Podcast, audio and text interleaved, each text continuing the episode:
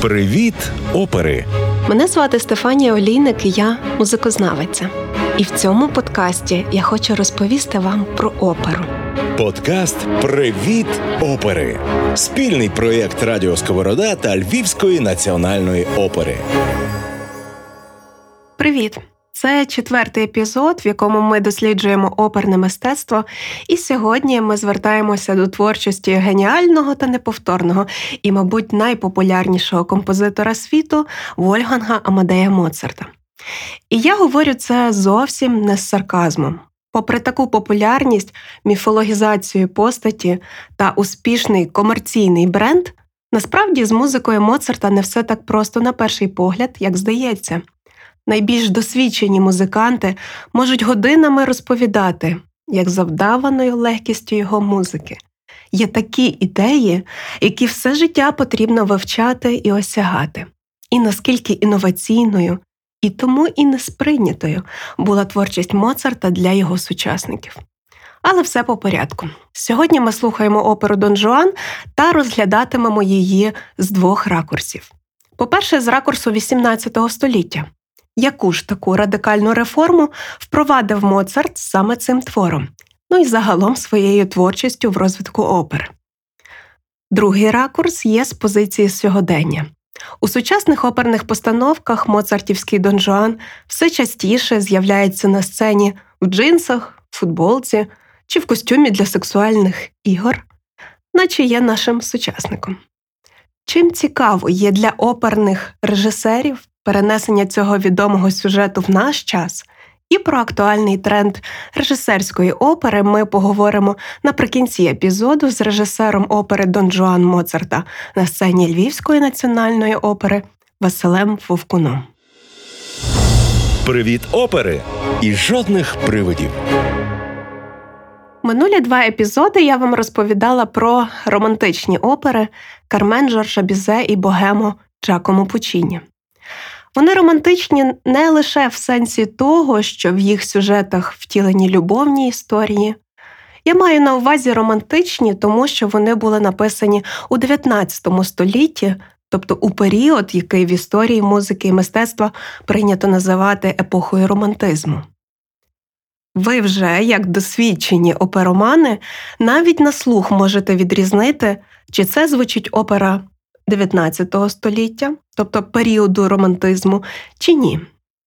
Її насамперед вирізняє великий оркестр. Дуже часто це певні колористичні знахідки, наприклад, іспанський колорит в опері Кармен. Динамічна дія у розгортанні сюжету, коли вже немає традиційного поділу на номери, як арія, ансамблі чи хори, а вони наче перетікають один в одний. Але найголовніше це емоції. Ця музика настільки торкає наші почуття, тому цей і період назвали романтизмом, бо композиторам на тому й залежало якнайсильніше, і головне правдиво розбурхати наші переживання. В епоху Моцарта все було ну, значно скромніше. Його життя припадає на другу половину XVIII століття, а цей період у музиці та мистецтві називаємо класицизмом. Класікус з латинської означає зразковий. Ми часто вживаємо слово класичний на позначення чогось, що є зразковим, найкращим у якій-небудь сфері, і разом з тим, що несе типові характеристики. Класичним може бути в музиці не тільки твори композиторів попередніх століть, але й класичний рок, і джаз. І якщо ширше говорити про це поняття, то класичним є одяг, кіно, парфуми і багато чого іншого. Другу половину XVIII століття в музиці називали епохою класицизму не просто так. Саме у цей період в музиці було укладено дуже багато норм і правил, наприклад, які стосувалися класифікації жанрів, побудови творів, звучання оркестру і навіть тих численних позначок у нотах стосовно темпу, характеру, гучності звучання які композитори почали детально записувати, а виконавці мали точно відтворити. Якщо попередня епоха бароко, в яку і почала свій розвиток опера, тільки накопичувала певний досвід, то класицизм це епоха правил, яка цей досвід підсумувала. Яка ж є класична опера того часу? Насамперед, це суперпопулярність італійських композиторів і співаків по всьому європейському континенті. Всі так хотіли мати придворного італійського композитора в той період, як тепер хочуть мати новий айфон. А в Італії на той час було сформовано два типи опери: це опера серія і опера буфа, тобто серйозна опера і опера комічна. І перед тим, як ми заглибимося у деталі, чим відрізняється опера серія та опера буфа, а ці деталі для нас сьогодні дуже важливі, щоб ну, таким чином розгадати геніальність Моцарта, ми послухаємо увертюру до його опери Дон Жуан. І нехай це прозвучить як спойлер, але спробуйте відгадати, це увертюра до серйозної опери чи все-таки жартівливої? Чи від неї йде мороз поза шкірою, і композитор нас хоче підготувати до прослуховування серйозного твору, чи все-таки до грайливого та комічного?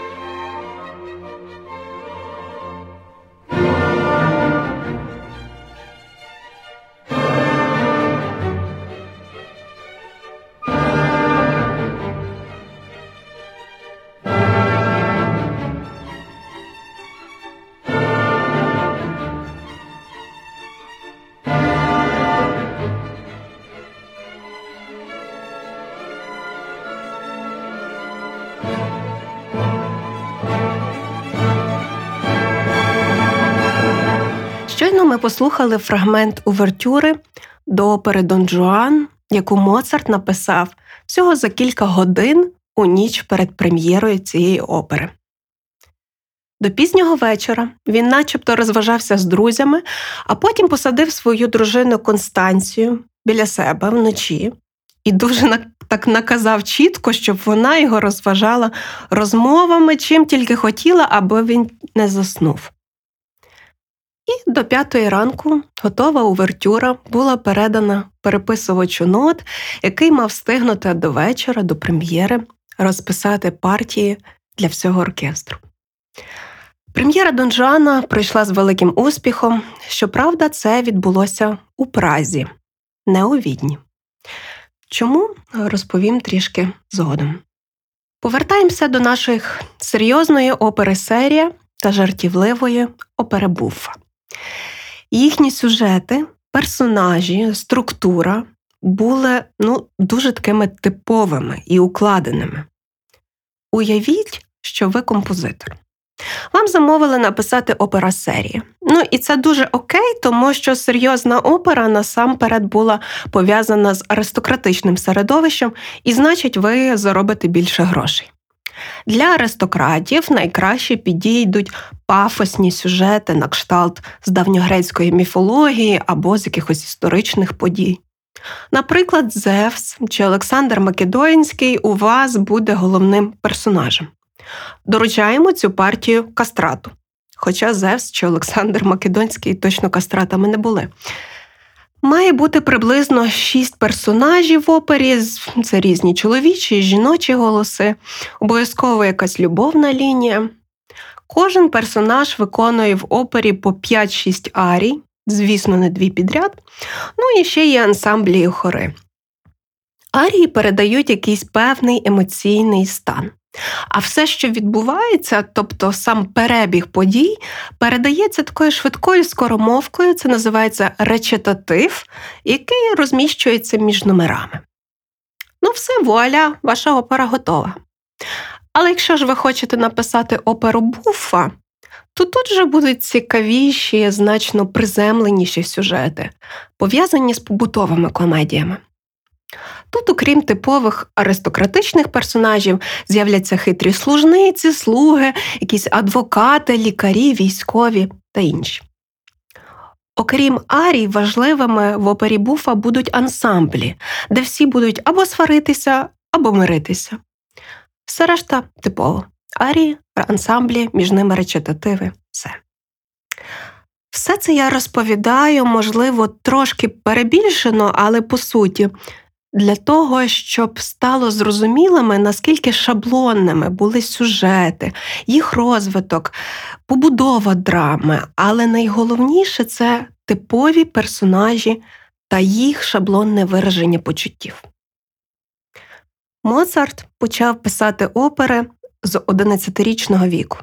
Він дуже добре знав усі норми свого часу. Але він війшов в історії музики як неймовірний психолог, який зруйнував всі ці типові схеми і банальних героїв, і зумів передати в музиці, зокрема в опері, дуже деталізований характер кожного з героїв, комічність і серйозність ситуації водночас, такими, зрештою, яким є справжнє життя. Дон Жуан це вершина його творчості. Це не серйозна і не комічна опера, як він сам про неї пише, це драма джіокоза, весела драма. А це означає сплав принципово різних жанрів. Напевно, ви відчули це вже в овертюрі, яка починається просто з демонічних акордів, які передвіщають смерть головного героя, але далі настрій стає веселим, як життя Дон Жуана. Лише окремі акорди і несхідні пасажі нагадували нам про моторошний початок, який уособлює те, що прийде час розплати. Після овертюри опера розпочинається дуже динамічною сценою. Ми бачимо слугу Дон Жуанна Лепорелло, який чекає свого хазяїна під будинком чергової коханки. Кожна його нотка передає страх, аби знов щось не трапилося. Тут з'являється Дон Жуан та Донна Анна Вона рятується від непрошеного гостя, і, що важливо, вона поки абсолютно не розуміє, хто це, і покликала на допомогу свого батька. Між її батьком-командором та Дон Жуаном відбувається двобій, під час якого Дон Жуан наносить противнику смертельний удар, і вони з Лепорело тікають. Це початковий номер в опері, і він вже дуже насичений щодо розвитку подій.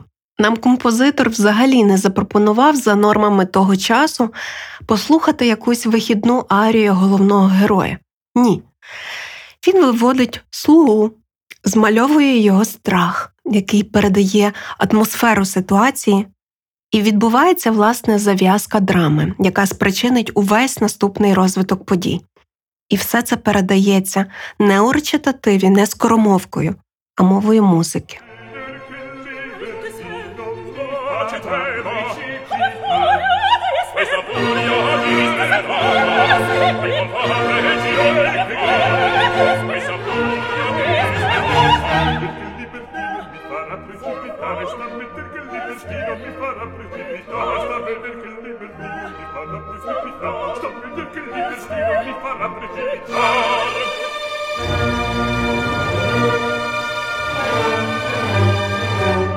Наступні два номери присвячені героям опери, які є більш характерними для опера серії. Це Донна Анна Сопрано, яка оплакує смерть батька і бажає помсти.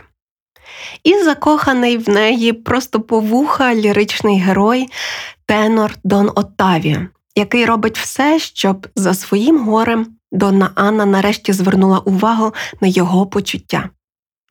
Ця любов і протиріччя водночас між ними дуже тонко передані Моцартом. І є ще новий персонаж Донна Ельвіра. Це теж колишня Дон Жуана, яка прагне його відшукати, і в її аріях композитор підкреслює з одного боку бажання помститися, а з другого пробачити та прийняти Дон Жуана. Слухаємо фрагмент у виконанні італійської співачки Чичілі Бартолі.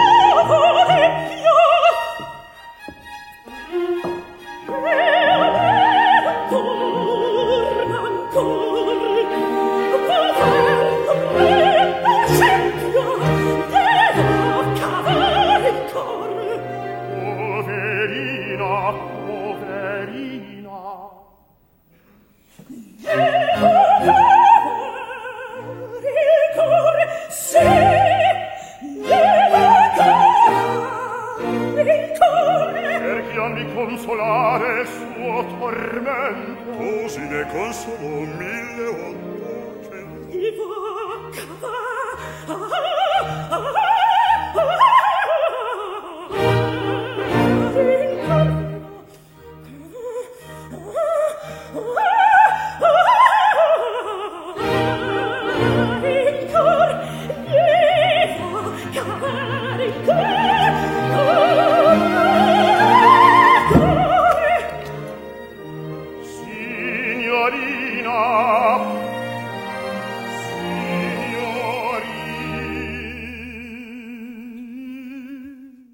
Ельвіра співає ось цю арію помсти і нарешті в цей момент зустрічає Дон Жуана.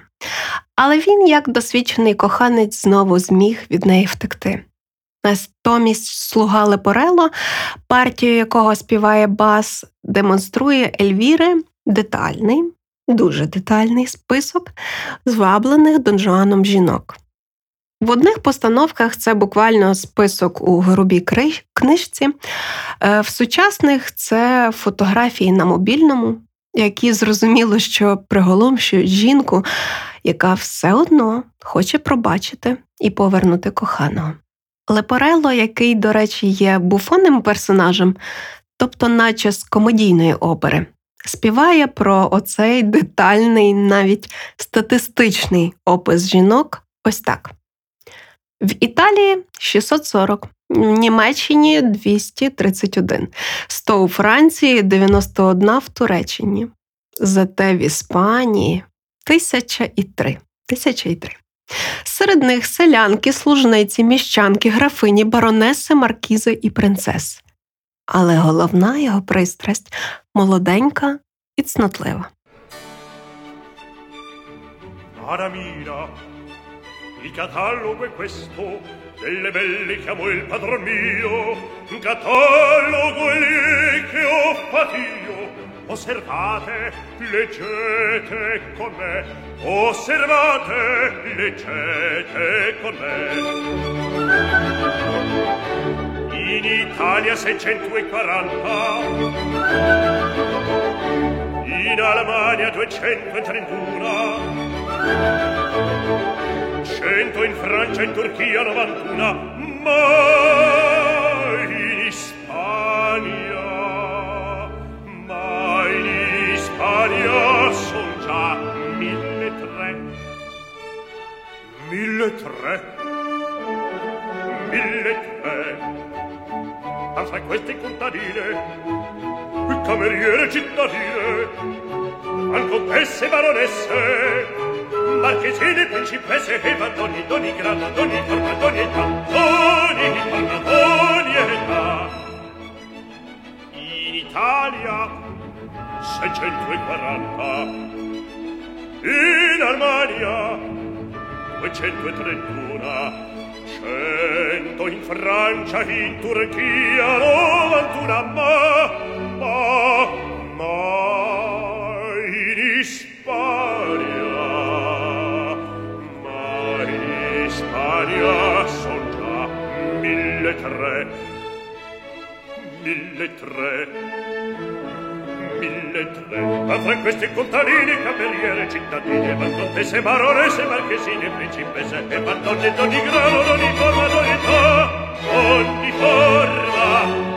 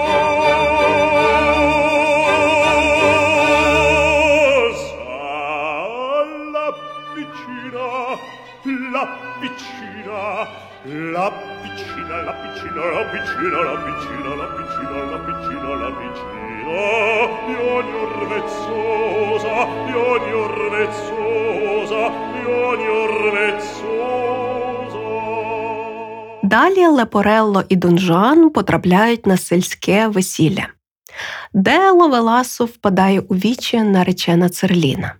Попри ревність нареченого Мазетто, селянка Церліна, а ці два персонажі теж є, наче типовими для комедійної опери, вона залишається з Дон Жуаном наодинці і слухає, і головне вірить його солодким обіцянкам одружитися з нею.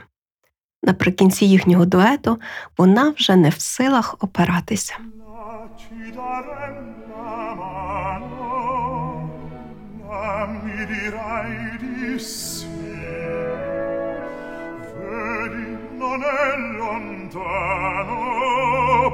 partiam ben mio da qui vorrei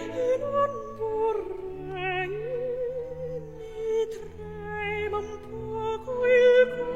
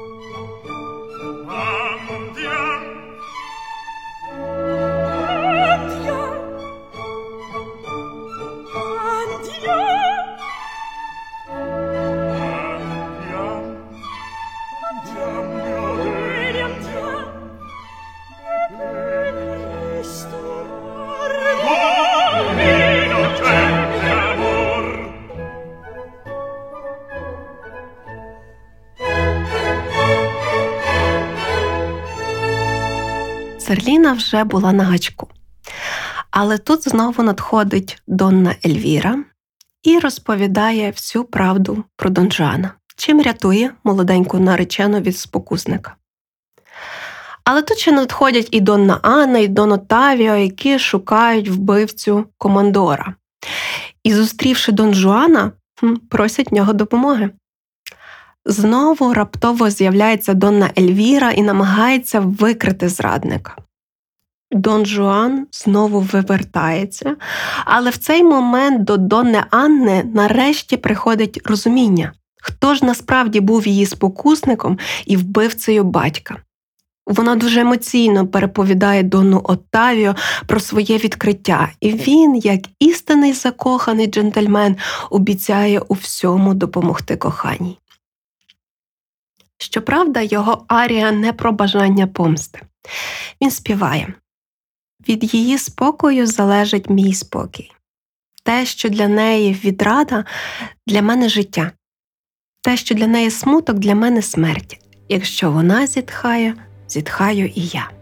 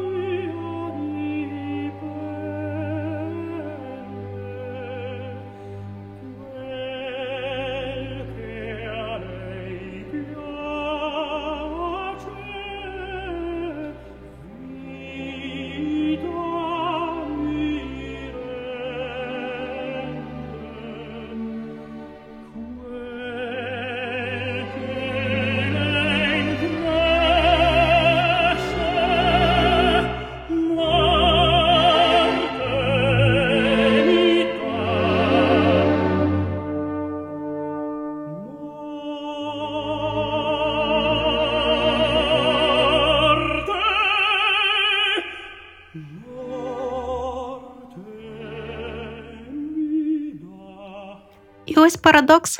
Ми вже познайомилися з трьома персонажами, наче з опери серія: це Доннами Анною, Ельвірою, з Доном Отавіо, з трьома комедійними персонажами слугою Лепорелло та селянами Сопрано Церліною та Басом Мазето. І тільки в цей момент наступає дуже коротка, ну просто вибухова арія головного героя Дон Жуана. Filo, colla la testa, una gran festa fa preparar. Se in piazza qualche ragazzo, che bella cerca menar, che bella cerca menar, cerca menar, cerca menar. Senza alcun ordine la razza sia, chi il minuetto, chi la follia, chi la lemana, farà velar, chi il farà velar, chi la follia farà velar, chi la lemana farà velar. Mentre frattanto dall'altro canto, con questa quella uomoreggia, uomoreggia, uomoreggiare. Alla Melisa domattina, d'una decina devi matar. Alla Melisa d'una decina devi matar. Se trovi piazza qualche ragazza, ecco che bella, cerca menar. Alla Melisa domattina, d'una decina devi matar. Senza guardare la razza sia, chi minuetto, chi la follia, chi la rimanda, para velar. Alla Melisa domattina, d'una decina devi matar. D'una decina devi matar, d'una decina devi matar, devi matar, devi matar, devi, devi aumentar.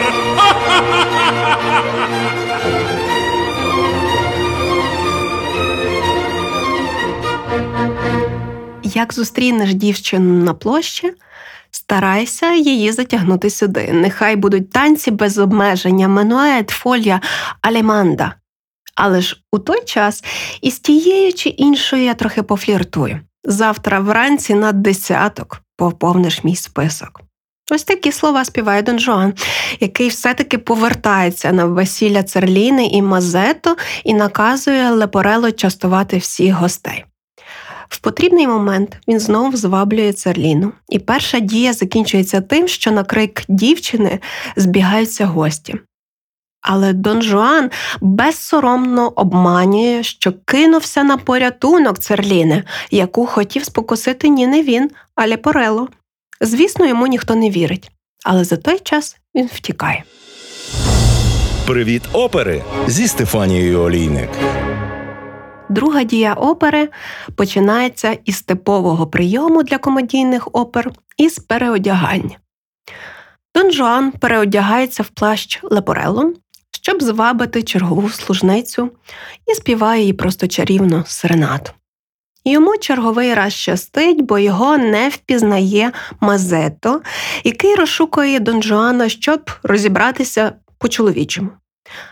Тому дістає від Дон Жуана стусанів саме Мазето, якого потім, як тільки вміє, спокусливо втішає Церліна. На цьому конфлікт пари молодят вичерпано. В той же час переодягнутому Лепорело теж не переливки.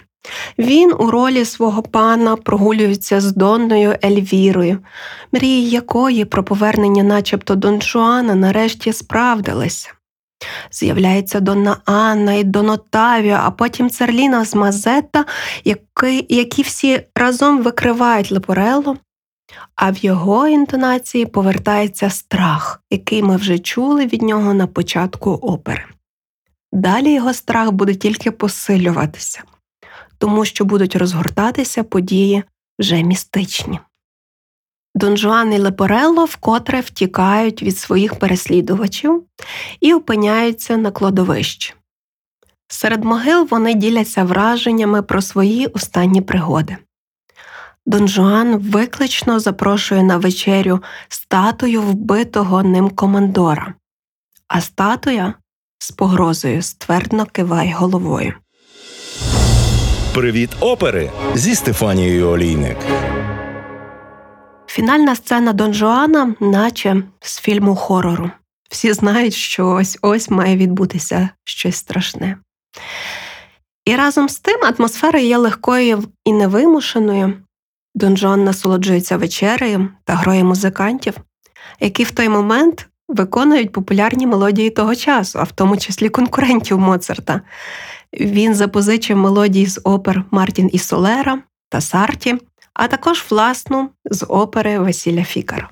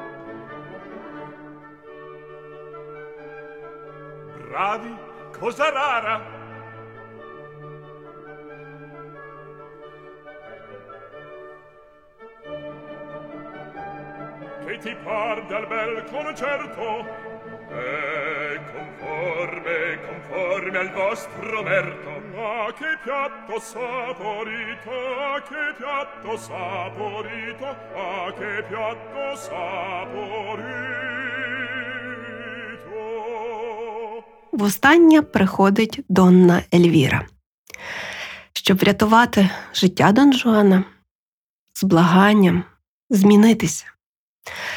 Дон Жуан вміє бути галантним, люблячим, спокусливим, простим, відважним, але тут він глузливо жартує з кохання жінки. І йому вторує Лепорело. Нарешті вона йде і здалеку чути її крик жаху. Дон Жуан посилає слугу подивитися, що ж там відбувається, а той знову переляканий сповіщає, що на вечерю завітав командор, чи то його статуя. Його удари в двері, наче звуки з відлунюють в оркестрі.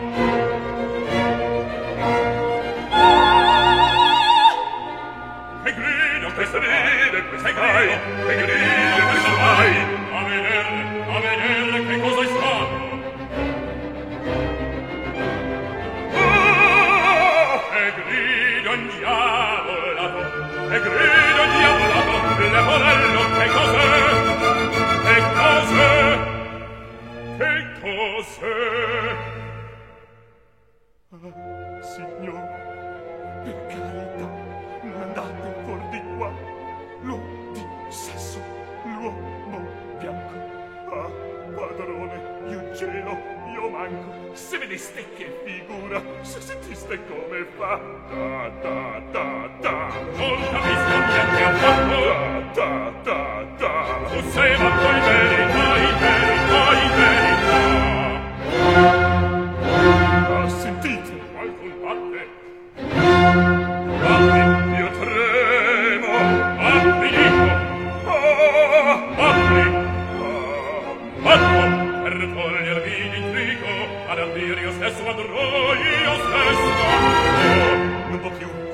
l'amico, perché mi nasconderò. Фінальна моторошна сцена заставляє нас забути про всі жартівливі моменти цього твору. Ось прийшов для грішника час розплати. Але він приймає його з честю та не боїться, на відмінно від бубоніння Лепорело, глянути смерті у віч. Дон Жуан з викликом подає командорові руку, а той затягує кривдника у смертельну безодню. Більшість постановок цієї опери завершується саме цією сценою. Хоча в оригіналі в опері Моцарта є ще кінцевий ансамбль, де всі решта героїв співають про покарання розпусника та урок, який їм піднесло життя. Серйозна драма, опера Дон Жуан Вольфганга Амадея Моцарта це геніальний філософський твір, який не просто руйнує шаблони свого часу, не просто показує персонажів з їхніми внутрішніми психологічними конфліктами, Це опера про глибинну сутність невдоволення, постійного пошуку, постійної спраги. У Моцарта невгамовним постійним бажанням була жага до творчості, до досконалості в творчості. Віденці, які звикли до простої, зрозумілої музики, взагалі не прийняли Дон Жуана. Писали, що ця музика, цитую, не настільки загальнодоступна, щоб викликати масове зацікавлення. Прем'єра цієї опери відбулася у Празі у 1787 році, де публіка була більш, можна сказати, інтелектуальною, але пражани досі цим дуже пишаються. Дон Жуан в своїй інтимній сутності, в постійній погоні за задоволенням несе смерть в самому собі, тому що тільки смерть, як він гордо дивиться в очі, здатна його зупинити.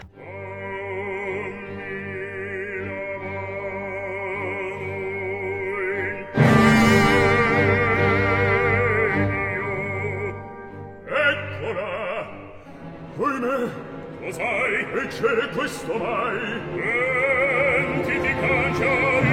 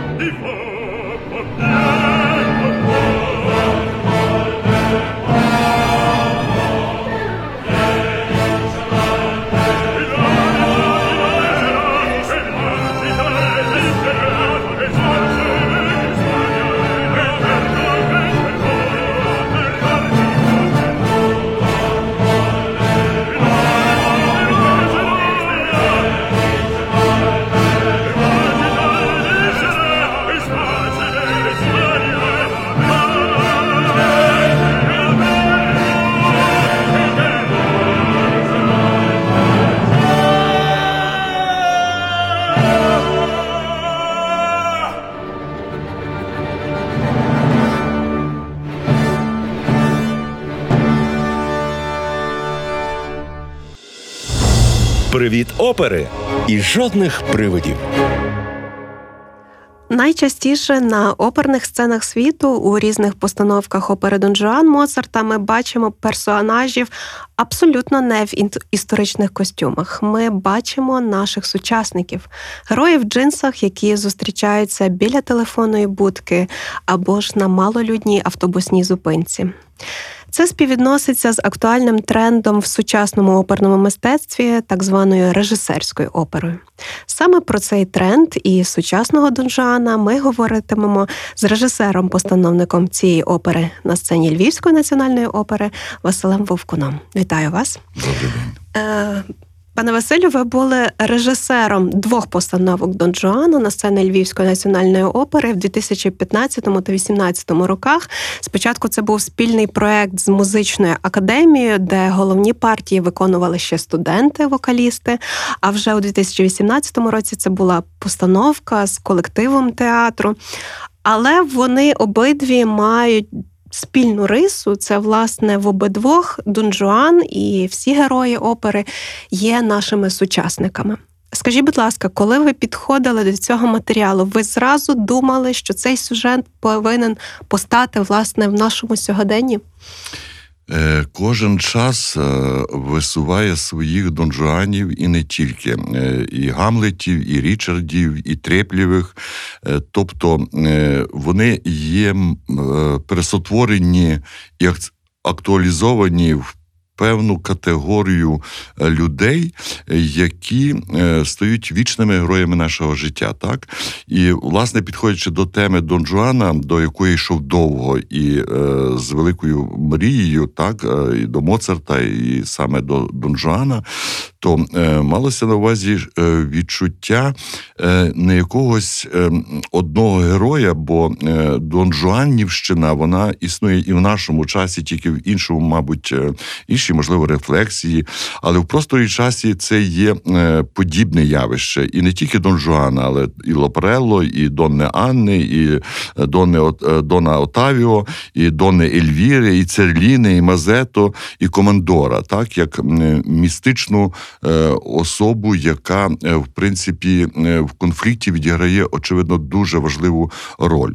Е, Для мене Дон Жуан абсолютно позитивна людина, яка не справилась, яка руйнує одні цінності, так е, і нав'язує інші через рефлексію свободи, але власне сама не може скористатися е, цією категорією і стає її жертвою. Так Е, бо е, насправді, навіть якщо взяти останню сцену, е, прихід е, командора, який вже з потойбіччя запрошує Дон Жуана в світ інший, вимір інший, Дон Жуан не відчуває страху. Він його е, навіть цей страх, скоріше його лоскочить в, розумінні пізнання ще якоїсь іншої істини.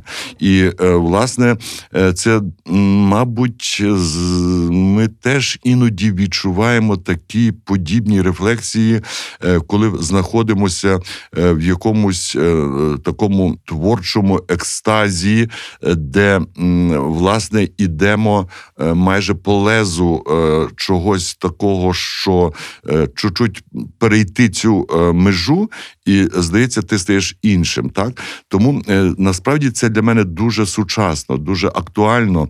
І власне це приймає глядач, бо ми розуміємо, що в театр пішли молоді люди, і, е, і ця історія їм е, якби е, зрозумілою є, і незважаючи, що це опера, і навіть та молодь прийшла, яка ніколи в оперу не ходила. Значить, це означає про те, що матеріал є сучасний, актуалізований, і він є перегукується з тими якимись емоціями чи рефлексіями, те, що пере- переживає сьогоднішня молодь. Е, Як була обрана та форма сценографічна, яку ви обрали для е, львівського донжана? Власне, оці такі е, металоконструкції і ця телефонна будка, бо все ж таки це є середньовічна легенда. Та напевно, десь людина приходить і. Уявляє собі десь історичну епоху, історичний контекст, костюми, але коли ми її поринаємо в цю історію в сьогодення, це вимагає зовсім іншого і сценографічного простору, і світла, і декорації, і всього. Як ви знайшли оці власне вирішення Ну, очевидно, що е, мікросвіт е, сьогоднішньої кожної людини залежить від макросвіту, який е, особливі, особливо в сьогоднішній час він через масову культуру дуже впливає і руйнує мікросвіт людський. Так, тобто, треба бути великим стоїком, щоб зберегти самого себе в тому величезному, в тій величезній масі інформації. Е, І це дуже непросто. І, власне, ем, оці конструкції, лабіринт, е, який є на сцені, е, це і є той макросвіт, в якому який, ну, от він, він як павутина, так він таке враження, що він і за куліси продовжується, і, і виходить з театру навіть так. А е, будка телефонна це як мікросвіт, в якому е, відбуваються певні речі. Ну е, очевидно, що е, зараз мобільний телефон не несе такої, е, я би сказав, нагрузки чи такого символу, як е, в наш час відігравала телефонна будка, тому що е, часто в ній відбувалося е, по-перше, не так багато ми спілкувалися. Якщо спілкувалися, то е, по самих таких е, або по великих потребах. Тобто, це або е, справи були ну якогось е, робочого порядку, так а найбільше це було навіть особисті через телефон. е, Було навіть легше освічитись в коханні, тому що якщо це був страх, так би мовити, це вимовити в очі. Так особисто це мої переживання. Так, в телефонній будці я признавався в коханні. Я перший раз пив вино. В телефонній будці я перший раз цілувався. Тому ну і ця будка, власне, як мікросвіт, е, вона е, перетворюється е, ну, в таку е, трагедію, бо в, власне в фіналі вона стає, е, стає цим ліфтом, який, е, скажімо, людське тіло опускає вниз, тобто йде смертельний такий акт трагічний, де Дон Жуан, власне, ну і гине в цій телефонній буці. Тому. Оце протиставлення макро і мікро, е, воно теж є досить, ем, як на мій е, погляд, режисерський, е, дуже теж ем, сучасний і дуже який, ну скажімо, я сам переживаю, тому що навіть. До готуючись до тої чи іншої постановки, е, ми вже іноді рефлексуємо і е, так, що ми навіть е, боїмося повторити когось, бо ми вже не пам'ятаємо, чи ми це бачили, чи нам так видається, тому що дуже ем, можливості сьогодні ем, через інтернет є великі, великі спокуси підгледіти, чи навіть іноді е, бували такі випадки, що е, ти ніби і вже прийшов до чогось, і раптом ти бачиш, що вже хтось це робив. Так?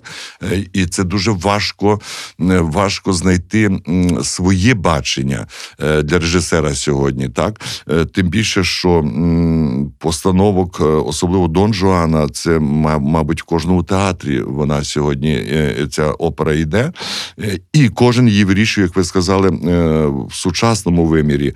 Е, Ну, мені здається, що наша історія е, якась е, індивідуальна, так ну можливо, мені так видається, але хотілося б, щоб вона була індивідуальною.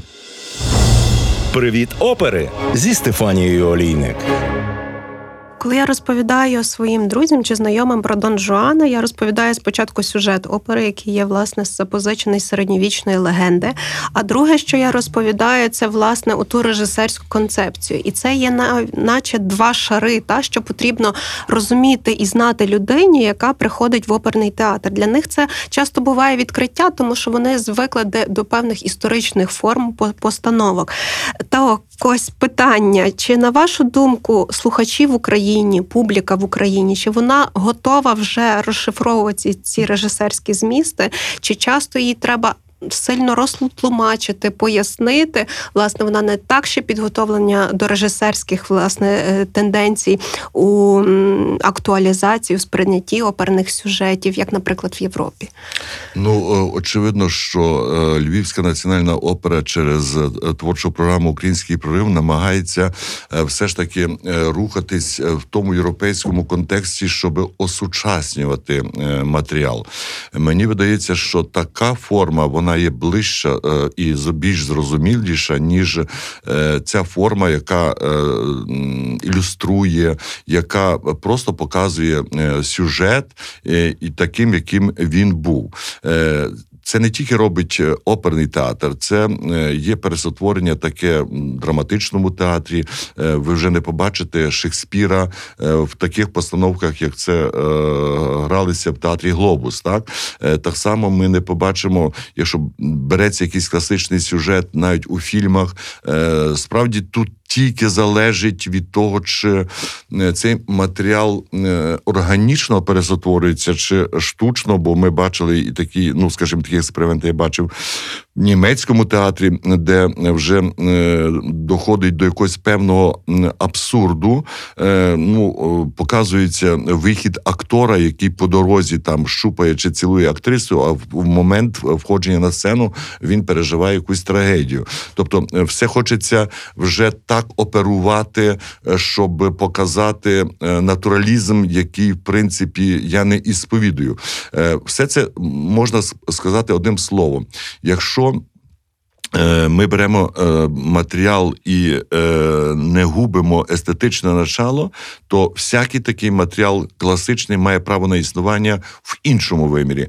Якщо ми губимо оце естетичне начало, то очевидно е, тоді вже мистецтво е, наближається до чогось такого масового і е, щоб задовольнити тільки смаки певної публіки, що не, не притаманно нашому театрі. Так а осучаснення е, це є та форма, яку, скажімо, зараз і сповідує Львівська опера, чи не єдина, так вже хтось і пробує після нас це робити, слава Богу.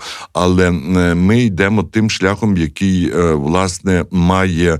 І класичний варіант опери, е, бо ми репертуарний театр, і це є біля 20 опер е, класичного порядку. Але е, власне останні постановки це є вже більш така європейська сучасна форма. І це є певним викликом не тільки для публіки, але й для самих виконавців і трупи театру.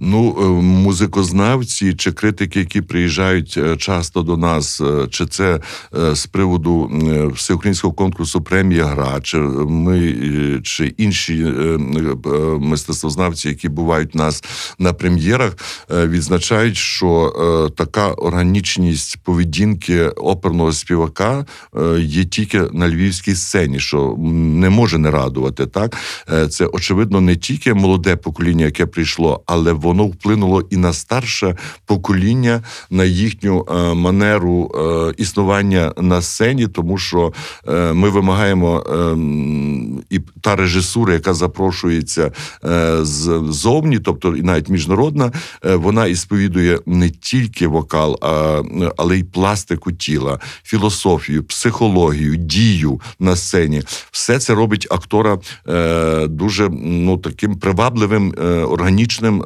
сучасним, і е, в принципі це є дуже велике досягнення за 5 років. Це неймовірно непросто.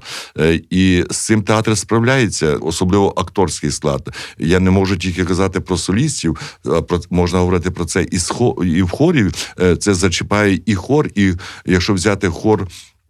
Чи в е, Дон Жуані, чи в, е, Бортнянському, е, чи в інших постановках, а згадаємо Вагнера, це хор стає просто дієвою особою, яка доповнює ансамбль солістів, і вони себе ведуть досить, я би сказав, вони навіть себе пропонують, бо вони дуже швидко опановують оцю органіку.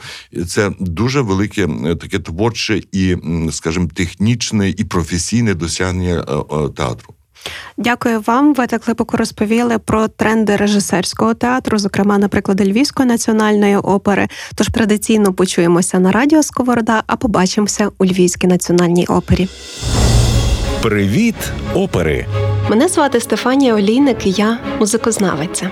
І в цьому подкасті я хочу розповісти вам про оперу. Подкаст Привіт, опери! Спільний проєкт Радіо Сковорода та Львівської національної опери.